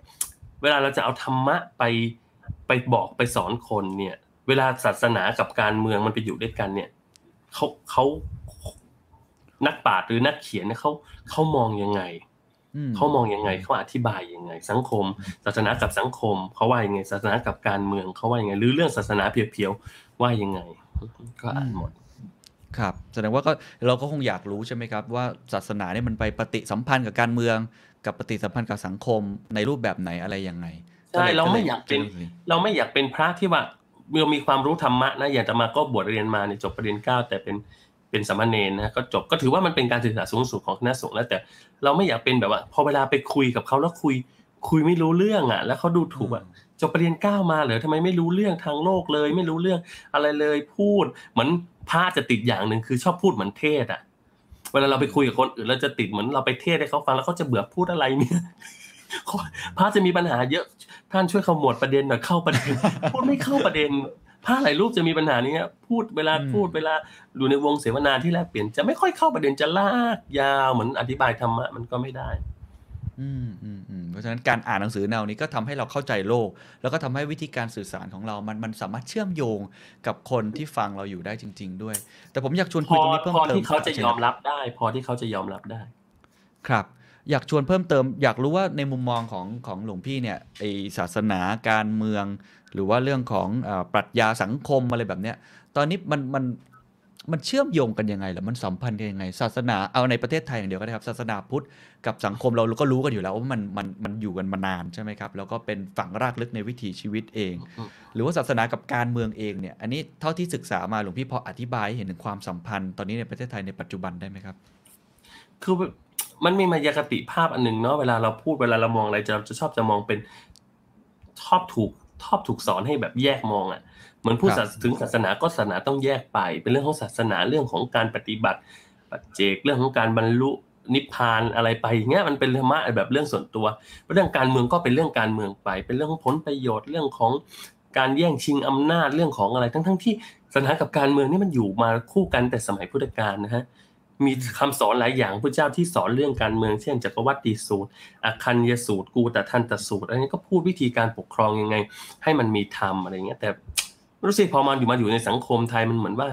พี่อย่าไปแตะอย่าไปพูดอย่าไปอะไรเงี้ยว่าถูกทำให้แยกไปการเมืองเป็นเรื่องของความสกปรกโสโครกศาสนาเป็นเรื่องของความบริสุทธิ์ผุดผ่องอะไรเงี้ยมันก็จะถูกสอนอย่างเงี้ยมันก็ซึ่งพอเรามาได้อ่านหนังสือมาได้ศึกษาแล้วเราจะเห็นมิติอะไรบางอย่างว่าเอ้ยมันอยู่ด้วยกันตลอดเพียงแต่ว่ามันถูกมันถูกทำให้ไม่รู้สิแทนที่มันจะมันจะอย่างเช่นธรรมะเนี่ยศาสนามันควรจะเป็นมโนธรรมสำนึกอันนี้ใช้คำแบบสันสุลักษ์นะฮะในการที่จะเป็นมโนธรรมสำนึกของของคนซึ่งมีอำนาจในทางการเมืองหรือการเมืองมันกลายเป็นแค่ศาสนามีบทบาทเป็นแค่เครื่องมือหรืออะไรอย่างเงี้ยในการรับรองอำนาจหรือความชอบธรรมอะไรอย่างเงี้ยไปถ้าอ่านหนังสือจะรู้ฮะอะไรดีๆอยู่ในหนังสือเยอะแต่ว่าพูดเยอะก็ไม่ได้อีกเดี๋ยวโดนเรียกอีกโอ้มีหลายท่านบอกว่าอยากชอบท่านมากค่ะอยากให้พูดเรื่องการเมืองอีกพอก่อนนะฮะอุบาสกอุบาสิกาทั้งหลายหยุดเถิดอุบาสกและอุบาสิกาทั้งหลายแล้วมองท่านท่านหลวงพี่มองอนาคตศาสนากับประเทศไทยยังไงครับตอนนี้หลายคนก็อย่างที่บอกว่าผมว่ามันคนรุ่นใหม่เนาะก็รู้สึกว่าห่างออกไปเรื่อยๆแต่ก่อนเนี่ยมันมีงานวัดผมยังพอทันนะครับเข้าวัดคือเราอาจจะไม่ได้เกี่ยวข้องอะไรกับธรรมะมากอะแต่เราก็ได้สัมผัสกับวิถีชีวิตที่ใกล้วัดเด็กยุคนี้ก็ไม่ได้ละเข้าห้างเข้าอะไรต่างๆแทนแล้วก็ไม่ได้มีวิธีการเสพธรรมะในรูปแบบใหม่ๆพอมีหลวงพี่มันถึงเริ่มเกิดขึ้นเนี่ยอนาคตของศาสนาพุทธในประเทศไทยมันมันจะเป็นยังไงครับแต่มาก็แต่มาแต่มาว่าทุกอย่างมันมีความหวังนะแล้วเราคนแล้วเราทุกคนควรจะช่วยกันหวังต้องมีความคาดหวังแต่ว่าความคาดหวังเนี่ยมันจะนำไปสู่การเปลี่ยนแปลงได้มันก็ทุกคนก็ต้องช่วยกันอย่าไปมองว่าเราเป็นส่วนเล็กๆทำอะไรไม่ได้มากแต่มาว่ารังมดเป็นรังใหญ่ได้มันขับเคลื่อนโดยมดงานนะนะมันไม่ได้ขับเคลื่อนโดยนางพญาใช่ไหมแต่ว่าเชื่อเถอะว่าพลังเล็กๆถ้าเราช่วยกันเนี่ยเหมือนก็ช่วยกันกระตุ้นช่วยกันพูดช่วยกันอะไรแต่มาว่ามันมี impact ฮะมันมี impact ที่มันจะทำงานได้อย่าคิดว่าเราเป็นตัวเล็กๆทำอะไรไม่ได้แต่มาก็ยังทำมาหลายปีเลยเห็นไหมเนี่ยถึงจะไม่จะไม่ได้อะไรก็ตามแต่ก็ก็พยายามจะทำพยายามจะพูดในส่วนที่เราพูดได้เราจะอยู่ข้างความเป็นธรรมเราจะพยายามพูดเพื่อให้สังคมมันไม่ไม่นำไปสู่ความรุนแรงอะไรกันเนี่ยพยายามจะพูดครับ พี่เอิร์ธมีอะไรอยากถามเพิ่มเติมไหมครับผมเห็นหลวงพี่เริ่มมองนาฬิกาแล้วมีมีมีสนใจประเด็นหนึ่งครับหลวงพี่คือว่าตอนนี้เห็นมีคนพูดกันเยอะบนบน Twitter ว่าหลวงพี่เข้าถึงคนที่ตอนนี้เหมือนแทบไม่ได้นับถือศาสนาแล้วแต่หลวงพี่เป็นคนดึงเขากลับมาให้ให้มาอยู่กับหลวงพี่อ่ะผมเลยอยากรู้ว่าหลวงพี่มองคนกลุ่มนี้ยังไงแล้วก็คิดว่าอนาคตจะจะจะเป็นยังไงต่ออะไรอย่างเงี้ยครับเอ่อแต่มามองว่าการที่ใครสักคนหนึ่งเลือกจะกลายเป็นคนไม่มีศาสนาเนี่ยไม่ได้หมายถึงว่าเขาเป็นปฏิปักษ์กับศาสนาคือมันจะมีวิธีคิดอย่างเงี้ยในสมัยโบราณถ้าไม่นับถือศาสนาก็เป็นพวกเดรัจฉีเป็นพวกนอกรีดใช่ไหมฮะเนี่ยคำสมัยก่อนเลยคือพวกนอกรีดพวกเข้ารีดอะไรแบบเนี้ยก็ว่าไปแต่ว่าจริงแล้วสมัยใหม่เราไม่ควรมองอย่างนั้นน่ะคนที่ไม่มีศาสนาเขาก็คือคนคนหนึ่งไหมเขาอาจจะมีวิธีคิดแบบเราบางอย่างแต่เขาไม่ไม่จำเป็นต้องมานับถือศาสดาองค์เดียวกับเราหรือมามีวิธีปฏิบัติในทางศาสนาอย่างเดียวแต่ไม่ได้หมายความว่าเขาจะมีวิถีชีวิตอะไรซึ่งแตกต่างจากเรานี่พ่ออาตมาเนี่ยเชื่อตลอดอาตมาจะมีวิธีคิดอย่างหนึ่งว่าศีลธรรมของพระพุทธเจ้าเนี่ยมันเป็นของสากลธรรมะของพระพุทธเจ้ามันมาธรรมชาติอ่ะพระพุทธเจ้าก็บอกเองว่าธรรมะที่ท่านค้นพบมันเป็นของที่มีอยู่ก่อนแล้วท่านเหมือนท่านไปไปเจอของที่มันเป็นอยู่ในเมืองล้างอาตมาคิดอย่างนี้เสมอถ้ามาคิดอย่างนี้เสมอก็คือเขาอาจจะมีธรรมะโดยที่เขาไม่รู้ตัวว่าเขามีธรรมะก็ได้เขาอาจจะเป็นคนที่ที่มีศีลธรรมทางศาสนาโดยที่เขาไม่จำเป็นจะต้องบอกตัวเองว่าเป็นคนนับถือศาสนาก็ได้นี่ทำไมหรือต้องมองว่าคนไม่ศาสนาคือคนบาปเหรอทำไมว่าไม่ใช่มั้งนี่ก็ไม่ก็ไม่ยุติธรรมไม่เป็นธรรมดีมากเลยครับหลวงหลวงพี่เอ่อเล่นโซเชียลมีเดียถี่มากน้อยแค่ไหนครับคือบางคนเล่นแล้วเครียดบางคนเล่นแล้วก็โอ้โหข้อมูลมันเยอะเหลือเกินติดโซเชียลอะไรต่างๆนานาหลวงหลวงพี่มีมีวิธีการในการเสพโซเชียลมีเดียยังไงหรือหรือมีอะไรที่อยากจะบอกกล่าวกับคนที่ฟังอยู่บ้างครับก็เล่นถามว่าแต่มาใช้โซเชียลมีเดียเยอะมันก็เยอะนะถ้าพูดถึงตัวเองก็เราก็มีข้อมูลถ้าว่างแต่ว่าช่วงนี้ก็คงไม่เยอะแล้วแหละเพราะว่าไม่มีเวลาที่จะจะมาว่าแต่ก่อนนี่ก็เสพอยู่อะไรอยู่แต่ว่าก็ระวังนิดหนึ่งเหมือนกันเพราะว่าบางทีแม้แต่เรารู้สึกเหมือนว่าเรากองแล้วเราอะไรแล้วบางทีก็ยังพลาดตกเป็นเหยื่อของข้อมูลอะไรที่จริงๆนะบางทีเราอ้าวนึกว่าข้อมูลกองแล้วเห็นพวกแชร์กันมาอะไรกันมาอ้าวที่ไหนได้เป็นเฟกนิวส์เป็นอะไรบ้างก็ระวังให้ดีฮะนี่ก็ฝากไว้หลวงพี่มีหลายคนบอกว่าเครียดครับอยู่บ้าน work from home เยอะมากแล้วก็เครียดดูข่าวอะไรเยอะอยากจะให้หลวงพี่เล่าหรือว่าช่วยเทศให้ฟังนิดนึงว่าทำยังไงดีตอนนี้เครียดจังเลยไม่ต้องเครียดแต่มาว่าไม่ต้องเครียดหรอกเครียดเพื่ออะไรล่ะเครียดเพื่ออะไรก่อนทำไมทำไมชีวิตต้องเครียดถ้าใช้วิธีคิดแบบอาจารย์พุทธาอาจารย์พุทธาบอกว่าเราไม่ได้เกิดมาเพื่อเป็นทุกข์ให้โง่นะฮะถ้าเราไม่อยากโง่อยากเป็นทุกข์นะฮะอย่าไปเครียดเครียดเพื่ออะไรแต่อันมาว่าทุกคนมันมีอารมณ์บวกและอารมณ์ขันอยู่ในตัวเองเนี่ยฉะนั้นอย่าเอาอะไรมาสร้างเป็นความทุกข์ให้ตัวเองเลยหาอะไรที่มันที่มันแช่มชื่นเถอะอยู่กับแมวอยู่กับหมาอยู่กับต้นไม้อยู่กับอะไรที่มันเล็กๆไปก่อนเราไม่สามารถมีความสุขกับอะไรที่มันเป็นเรื่องใหญ่ๆได้อยากไปภูเขาอยากไปทะเลอยากไปอยากไปแคมปิ้งอะไรเงี้ยมันทำไม่ได้ก็มีความสุขกับสิ่งเล็กๆไปสิทำไมมีความสุขได้ตื่นมารดน้ำต้นไม้ทุกวันเห็นแคคตัสมันงอกอ่ะนิดหนึ่งเรารู้สึกโอ๊ยดีใจมากว่าเราเลี้ยงมันมามันงอกแล้วมีความสุขเล่นกับหมาก็มีความสุขแล้วแล้วความสุขกับหมากับแมวกับอะไรถึงเล็กๆไปมันมีอะไรที่เป็นความสุขเยอะฉันอย่าไปเครียดเลยอืมสรุปแล้วต้นไม้นี่มีคนติดต่อมาจริงใช่ไหมครับมาขอซื้อเนี่ยมันมันมีคนเอาอาตมาไปแกงใน Twitter นะมันบอกว่ามันเอาโค้ดคำคมไปนะแต่ว่าคำคมมาดีมากเลยอ่านแล้วเกือบจะซึ้งแต่พอมาอ่านลงท้ายนะฮะพระมหาไพวันวรวันโนพระนักคิดนักเขียนและร้านเจ้าของต้นไม้ชื่อดังคนแล้วมันก็มีคนทักมาจริงนะฮะก็ถือโอกาสของของเดอะสแตนดาร์ดว่าแถลงตรงนี้เลยว่าไม่ใช่เจ้าของร้านต้นไม้นะฮะไม่ได้ขายอะไรทั้งนั้นต้นไม้หรือว่ากระบองเพชรหมาแมวไม่มีโดเรมอนอะไรไม่มีนะไม่มีไม่มีฮะไม่มีแล้วเวลาโดนโดนคนไปแกล้งอย่างนี้หลวงพี่ไม่โกรธหรอครับไม่รู้สึกว่าแบบเอ๊ะนี่มันละลาบละล้วงหรืออะไรอย่างนี้หรือว่าไม่ไม่ไม่ไม่ไม่หรอกถ้ามันไม่ใช่เรื่องแบบรู้สึกว่ามันมันมันมันไอ้นี่มากแต่มันไม่ค่อยจะถือสานะถ้าเป็นการแกงกันอะไรในลักษณะนี้ไม่ค่อยถือสาหรอกแล้วรู้สึกว่าเป็นที่พูดถึงในนัยยะที่มันเป็นความสุขของคนได้แต่มาที่จะมาทำอย่างนี้เพราะรู้สึกว่าเราอยากให้คนนึกถึงเราด้วยความเป็นมิตรอะเราอยากเป็นมิตรกับคนอื่นมีความเป็นเพื่อนมีความเป็นไม่ต้องเป็นพระขอแค่เป็นเพื่อนหรือเป็นมิตรก็ได้กับคนอื่นเขาเอาเราไปแกงในทวิตเขาคอมเมนต์เราแล้วเราไม่ถือสาเขาแล้วเขาหัวเราะขี้กายคักได้เนี่ยมองว่ามัน นี่มันคือมันคือการอุทิศตนอย่างหนึ่งนะถ้าถ้ามาก็จะอุทิศตนให้คนได้ได้แกงไม่เป็นไรจะมาชอบฉันแกงอยู่แล้วหลวงพี่ต้องไปหรือยังครับเนี่ยมีนัดกับเอ่อพระมหาสมปองใช่ไหมครับเอาไปแล้วเดี๋ยวพศสมปองรออยู่ฮะพศสมปองอ่าเดี๋ยวเราไปตามไลฟ์วันนี้มีวันนี้เรียกว่าแบทเทิลป่ะครับหรือวันนี้เรียกว่าคอนแลบหรือเรียกว่าแถลงข่าวแถลงข่าวเอาละครับเดี๋ยวเราต้องเลิกไลฟ์แล้วเพราะเดี๋ยวคนจะไปหาไลฟ์ชั้นกันหมดนะครับวันนี้ขอบคุณมากๆนะครับขอบคุณหลวงพี่พระมหาไพวันมากนะครับถ้ามีโอกาสเดี๋ยวพูดคุยกันอีกที่อยากคุยกันเรื่องหนังสือคุยกันหลายๆเรื่องที่ที่คิดว่าน่าจะเป็นประโยชน์กับหลายๆท่านนะครับเสียงมาแล้วฮะเสียงดังมาแล้วฮะตัวยังไม่เห็นนะเสียงดังมาแล้วฮะมาแล้วโอเคฮะขอบคุณมากนะครับยังอยู่ยังคุยอยู่อะไรของพระอาจารย์น่ะมีโยมมาหาด้วยนะแต่ว่าตัวไรไปเดี๋ยวเล่นนะท่านมาแล้วงั้นขอตัวเลยนะได้ครับได้ครับกลับลาครับเจริญพรเจริญพรเจริญพรทุกท่านครับกลับลาครับขอบคุณครับโอ้โหเป็นไงครับพี่เอิร์ธต้องบอกว่าเมื่อกี้คุยกันผมว่าผมว่าคือคือท่านอาจจะไม่ได้เป็นเชิงทฤษฎีนะแต่หลวงพี่พูดหลายอย่างอย่างเช่นบอกว่าทำอะไรให้มันให้มันเป็นตัวเองอ่ะอย่าไปอย่าใช้คำว่าปลอมอ่ะไม่ต้องมีสคริปต์ไม่ต้องซึ่งซึ่งผมว่าโลกยุคนี้มันเป็นโลกที่คนชอบอะไรเร็วๆมากกว่า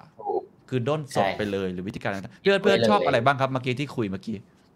จริงๆมุมมุมที่เมื่อกี้ผมฟังแล้วผมชอบมากๆเลยคือมุมที่มองกลุ่มอย่างคำถามที่เมื่อกี้ถามเลยครับมองกลุ่มคนที่อาจจะไม่ได้นับถือศาสนาไม่ใช่เป็นคนแปลกแยกอ่ะแต่มองว่าจริงๆคือถ้านับถือทุกคนที่มีความคิดที่ต่างกันแล้วก็ทุกคนก็มีซึ่งซึ่งโอ้โหเมื่อกี้ฟังแล้วโหโหเลยอ่ะสุดยอดมากจริงๆแล้วก็ผมว่าอันนึงที่ที่ฟังแล้วเราเราดีมากคือว่า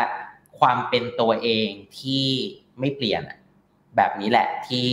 ที่มีจุดยืนมีความชัดเจนอันนี้ผมว่าเป็นมุมหนึ่งที่น่าจะเป็น learning ที่น่าสนใจครับครับดีมากเลยนะครับวันนี้คิดว่าได้ความรู้อะไรหลายๆอย่างจริงๆได้แนวคิดโดยเฉพาะวิธีเรื่องของการสื่อสารหรือว่าในมุมของเรื่องการตลาดดิจิทัลนะครับต้องขอขอบคุณพี่เอิร์ธมากนะครับขอบคุณมากครับครับดีครับสวัสดีครับพี่เอิร์ธก็เลยมาพูดคุยกับพระมหาไพวันไปด้วยนะครับช่วยตั้งคำถามอะไรต่างๆโอ้คนดูฮวบเลยฮะเพราะว่าไปจะไปดูไลฟ์ของพระมหาสมปองกับพระมหาไพวันใช่ไหมครับอ่ะเดี๋ยวผมจะจบแล้วนะครับขอบคุณทุกคนที่ติดตามนะครับแต่ว่าก่อนอื่นเนี่ยมีงานดีๆนะครับถ้าใครชอบอย่างที่พี่เอิร์ธพูดเมื่อกี้นะครับลักษณะแบบที่วิเคราะห์การตลาดวิเคราะห์เรื่องการสื่อสารพอดีเดอะซีเคร็ทซอสกำลังจัดงานงานหนึ่งขออนุญาตประชาสัมพันธ์นะครับชื่อ The Secret Sauce Strategy Forum นะครับคัมภีร์กลยุทธ์ฝ่าวิกฤตปีสองพันยี่สิบสองนะครับเป็นคัมภีร์ที่สำหรับทุกท่านที่จะต้องวางแผนกลยุทธ์ในปีหน้าแล้วก็อยากจะรู้นะครับว่ามีไอเดียอะไรไกด์ไลน์อะไร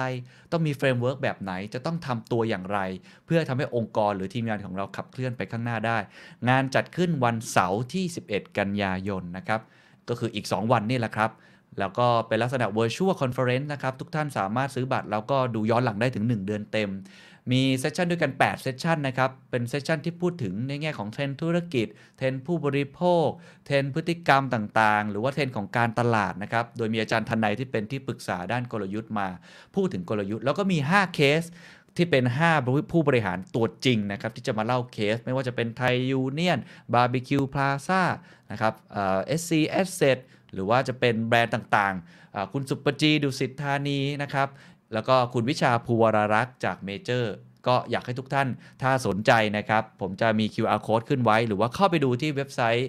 ซิปอีเวนต์ได้นะครับงานจัดวันที่สิบเอ็ดกันยายนผมย้ำอีกครั้งหนึ่งหรือว่าเข้าไปดูที่เว็บไซต์นี้ครับ ซิปอีเวนต์แอป ดอท คอม นี่นะครับจะได้เห็นเทรนด์การตลาดแบบที่พี่เอิร์ธอัธวุฒิเมื่อกี้เล่าให้ฟังนะครับหวังว่าจะเจอกันนะครับเหลือเวลาแค่วันเดียวเท่านั้นแล้วนะครับบัตรราคา หนึ่งพันห้าร้อยบาทก็ขออนุญาตประชาสัมพันธ์กันตรงนี้คิดว่าถ้าใครสนใจมีประโยชน์ก็ฝากบอกต่อเพื่อนๆด้วยหรือว่าลองสมัครเข้าไปดูนะครับแล้วไปเจอกันวันเสาร์ที่สิบเอ็ดกันยายนนะครับ